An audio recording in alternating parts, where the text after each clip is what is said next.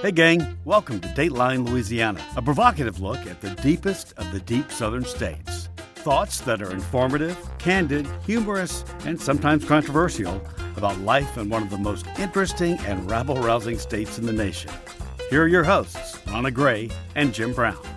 Hey, welcome to Dateline Louisiana, a weekly podcast that's uh, uh, produced and put together for uh, for you listeners by Rannah Gray and myself uh, things we find of interest about why Louisiana we think is the most interesting state in the country. And Rannah, we'll uh, talk a lot about that today, won't we? Definitely. This is another one of my favorite topics. I feel like I say that every week, but uh, we're going to talk a little bit about Louisiana's famous writers coming off of the Louisiana Book Festival held in the fall every year, unless we have some circumstances that disrupt that. But uh, one of the best book festivals in the country, one of the largest, very well attended every time they have it. Uh, been going for about 18 years now, put on by the Louisiana Center for the Book at the Louisiana State Library on the Capitol grounds. Beautiful setting. Um, and it just makes you go and appreciate what a rich uh, literary heritage and culture there is in Louisiana. I grew up, as you know, in Mississippi, and Oxford, Mississippi really touts itself as uh, the cradle of a lot of great Southern writers. But we've got some that have grown up here in Louisiana that you can't beat, and others who might have been born otherwhere, other places, but just were drawn to Louisiana. I think because of our culture. So, I think I think there's just uh, a lot, lot to talk about today. Well, uh, there have always been a number of outstanding writers who either uh, were native Louisianians and stayed here or felt like to get their creative juices going, they needed to come down to Louisiana, primarily New Orleans. And the, the list goes on and on, whether it be William Faulkner, who's tied, as you said, to Oxford, Mississippi, but did a lot of his best writing in the city of New Orleans.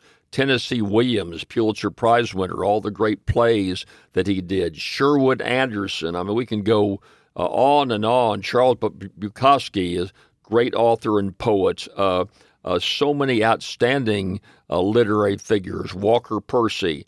Uh, all who got their inspiration by living in the deepest of the deep southern states. And so to accentuate uh, that interest, this book festival started some time ago and uh, happened here the last Saturday in October of this year. And Rannah, you you put on a presentation as you have on several occasions in the past. Uh, the weather was a little bit of a problem. It, it was uh, initially projected to have lots of rain, and so they had to kind of shuffle some of the programs around. But it turned out okay. And uh, I know you gave a presentation, and and you have. As did you well, that's right. That's right. It's my third, uh, I think my third time, maybe third or fourth time that I have, uh, and I've got a new book out called The Jim Brown Reader that you can learn all about by going to my website, jimbrownla.com. And uh, so I talked about my book. I talked about uh, how to encourage writers. You know, everybody's got a novel in them. I don't care who you talk to. Gosh, I always wanted to write a book, or I, whether it be a little family uh, memoir, uh, something just for their immediate family, grandkids, or some fiction that they'd like to write. They've had some ideas about that. And uh, so uh, people come up, you know, uh, I've got a publishing company, the Lisburn Press, and I get calls and people stop me all the time. Oh, I want to write a book. How do I begin? So that was the focus of my talk. Mm-hmm. I talked a lot about uh, ideas for writing a book. And uh, then I talked about my book, how I picked the various topics. And, you know, I got writing and writing and didn't pay too much attention to it, Rannah. And next thing you know, my, my book is about 800 pages long. It's, it's hard to lift. And I tell people, look, if you don't want to read it, you can use it as a doorstop. Well, so I was getting ready to say this book could have so many purposes. If you were uh, a little bit shorter, you might want to sit on it in your chair and it'll lift you up That's a little right. bit for those Zoom calls that you do. Or I hadn't thought of a doorstop, Jim, but I was going to say uh, this is quite a book. You put a lot in it, and it's. Uh, I would encourage our listeners to to get it because you've put so much in it, but you've also done things to with the design of the book and and little touches in it that really I think set your books apart. And so uh, it's it's really turned out to be a nice book. And you say that, Rhonda, and that's something. This is not a, a, a podcast on uh, what you should do to write a book, but you make the good point. You know, uh, one thing to write the book, but how it's presented, how it looks. People don't sit there in, in a bookstore or in the library and read 50 pages. They pick it up and they look, hey, I like that cover. That's kind of catchy. And they flip over in the back and get a short summary with some quotes about the book to see if it whets their appetite. If they want to continue, they'll open up the inside flap. And out of that three or four uh, turns, uh, the decision is made to buy a book. And so uh, I know that's one thing that I've taken great pride in with the Lisburn Press is uh, uh, making it really interesting. The covers, let the cover tell a story as well as your book telling a story. We've done that with your books uh, that are, are, lively and that uh, uh, just uh, you know whet people's attention, wet people's attention. So we talked about a lot about that in my program about my new book. Again, I, you can read all about it at jimbrownla.com. And then we came over to your children's section. Uh, that right. you, you, wrote about and, and with the children's presentation. The uh, state library, uh, we were to be out in the tent in front of the state library. They moved us inside. First Lady Donna Edwards had her children's book about there's a bandit in the mansion. It's about their dog Bandit who lives in the governor's mansion and how he moved and she was a teacher and she's done a nice job with her book, uh, telling children, you know, change is maybe uncomfortable, but it works out. And as long as you have your family, and it, she's got a nice little story uh, behind that, using her dog to tell it. So we had all kinds of children's activities. We had a, ch- a children's book illustrator that spoke right before us, and she had all kinds of exercises the kids were doing, uh, creative activities. But it, I just can't compliment enough Jim Davis that puts on the um, the book festival for the State Museum. Rebecca Hamilton, the state librarian, who's been involved with it for so many years. Robert Wilson, uh, who kind of the point person there for Jim Davis, second in command there at the Center for the Book. Uh, I just encourage everyone to put it on their calendars to go. Uh, they I, I love the touch. They take everybody's book cover that's presenting at the festival that year and blow it up in a poster, and you can still go see them there at the um, state library. The big wall of all the covers, you can see all the writers that come in for any particular festival.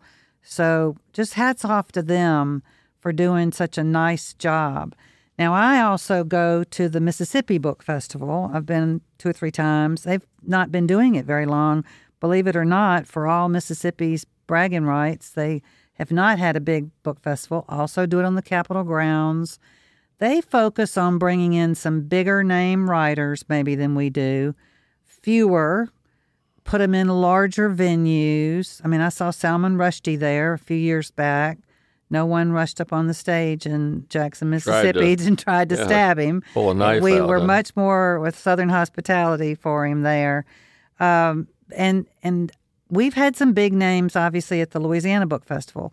But what I like are these. I I went to panel discussions on different topics, and you get to meet all the writers and have small. There were smaller groups, a lot more of them, and I, I just thought they did a particularly nice job this year on the book festival. And over the years, you know, our friend Leo Honeycutt's presented there, and um, just all kinds of people, Cokie Roberts, all kinds of Louisiana writers go through there. You just never know who you're going to walk up on and, and get. It's kind of our version, I always say, of the Iowa caucuses in politics, you know, where you've got all these uh, politicians going to these little small gatherings and you actually get to meet them and talk to them.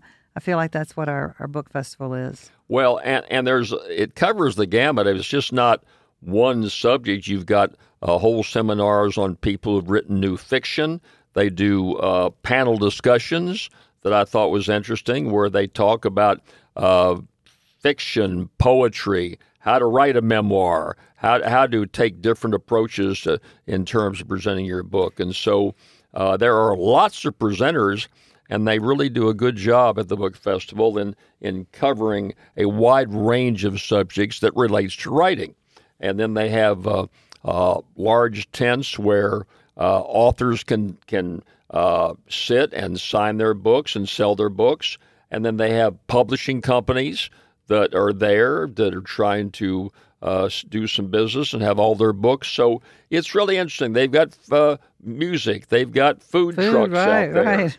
and so um, uh, the only thing, uh, you know, the, the the security has become more uh, more emphasized, and and rightly so, but they leave large swaths of the beginning of they're at the front of the state capitol empty, and it's a shame that everything has to is moved so around. You've got to walk several blocks from one end to the other, and uh, I wish that wasn't the case. I guess because of security that. Uh, you have to leave space open, but they let people in the Capitol. I wish they'd utilize all those big grounds in front of the state Capitol. Quite frankly, it'd be my only suggestion. But and out- then, uh, go ahead. I'm sorry. well, just outside of that, though, I think that all, uh, on all in all, when you look over the pros and cons and the cost that you go into, I think that uh, the Louisiana Books Festival does a real commendable job. So we had a, a whole day on Saturday of the book festival. It was Halloween weekend, actually. And then the next day in New Orleans, they had a memorial second line parade for one of our better known writers, Anne Rice. Uh, I I guess Halloween would be Anne Rice's season, wouldn't you say? The the time that you start getting out all the vampire books and Well, the interview with the vampire was probably her best known because it was made to a major motion picture Right. with Tom. Uh, Brad Pitt yeah, Brad and Pitt, Tom Cruise, uh, right. Tom Tom Cruise. So uh, uh, so uh, she lived a a long full life. Uh, lived in New Orleans for a good while and was very active in the New Orleans community. And then she moved to California in her later years. But uh, New Orleans claims her, and rightly so. And uh, you're right, the second lines, and mo- now you've got some people outside of Louisiana listening to us right now saying, Second line? What's a second line? And that's where, after the service is over, you say, Look, now we eulogize this uh, family member, this person, and that's well and good, but they lived an interesting life. Let's celebrate a little bit.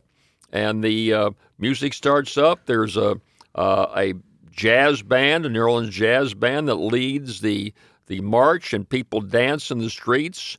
And they take a white handkerchief and wave it as part of a second line, they call it. And there are many funerals down in New Orleans that have second lines. Yeah, she had a. Uh, they had quite a production for her. They had a single rose and a horse-drawn hearse that led the parade in honor of Anne Rice, and of course, the vampire Lestat. You remember from Interview with the Dam- Right. Vampire? Um, they have a fan club. He has a has his own fan club, and I think that's who actually put on the parade there. So um, we talked about a lot of the the men who were famous writers in the beginning, but uh, she'd probably be one of the top uh, women authors and writers from Louisiana. Um, a little before that time, Kate Chopin up in the Natchitoches area uh, for for her book The Awakening uh, won a lot of awards and recognition there, and is part of that um, state museum in Natchitoches. They have a fairly large exhibit there devoted to her, and um, but it seems like it's mostly the men so far that have in the in the older time. uh, Certainly, people like Cokie Roberts, as I mentioned uh, today, and then here in Baton Rouge, we have a lady named Emily Toth who wrote the biography of Kate Chopin, and uh, so we we do have our, our share of female writers there too in the mix. And you know, besides the writers, uh, I want to give special recognition to those who make it the writing possible by handling bookstores and handling distribution at the uh, at the book festival last week. John Cavalier and Uh, his wife uh, uh, did a great job of organizing. They've got a bookstore out in Denham Springs, Louisiana, and they've, they've taken over uh, a former bank and former hotel. Right. Cavalier House Books on the main drag there in Denham Springs with all the antique shops moved into the old Brown Hotel. Oh, I'm that's right. That's you. right. That was the name, right? Uh huh. Brown Hotel. And uh, I actually drove by there last night and saw all the lights in. You and I got a little sneak peek of what it was going to look like. And they've done a really nice job. And I look forward to lots of events they're going to plan there now that they have more space. Well, they do at their bookstore in Denham Springs, and then uh, uh, our friends down the Garden District bookstore down New Orleans, Chris Tidmore, and uh, some folks with Chris that probably have uh, uh, one of the finest bookstores in the entire South. And your books and my books are all uh, handled there at the bookstore, and uh, Chris Chris does a Oh, marvelous I job I love that bookstore. Yeah, it's bringing in speakers, and that's been there for many, many years and acquired by Chris here recently. But they do a really good job in terms of bringing local authors in to give presentations. You and I have gone to several of them there. Oh yeah, I, he he does such a nice job. He and his wife do a wonderful job there, and uh, even have some events off site that they handle books for if they outgrow their space there, which is really nice. But uh, just has the feel of what you want a New Orleans bookstore to be, just like some of the other famous independent bookstores around the country. Garden District Books is really captured, I think. Well, and we want to support those local bookstores And that conundrum up in St. Francisville, yeah. sure, the Couhig up there, Missy Couhig, and the the conundrum, and it's it's a tough go for bookstores, and especially with Amazon being so dominant. But I'd encourage people to go buy their books at a local bookstore because we want to keep them in business. There's nothing, you know, and and I buy books off Amazon, but there's nothing like walking into a bookstore, a small bookstore. You get a cup of coffee and you can kind of feel the book and thumb through it. It's just a unique experience, and we sure don't want to lose that with with the uh, uh, many And, bookstores um, going out of I business. might mention too, Teche Books in New Iberia is another uh, of those because they've got a patron saint in James Lee Burke, one of our probably most most famous writers who hasn't exactly stayed in Louisiana, but he sure sends a lot of people to the New Iberia area because his his books are all based there.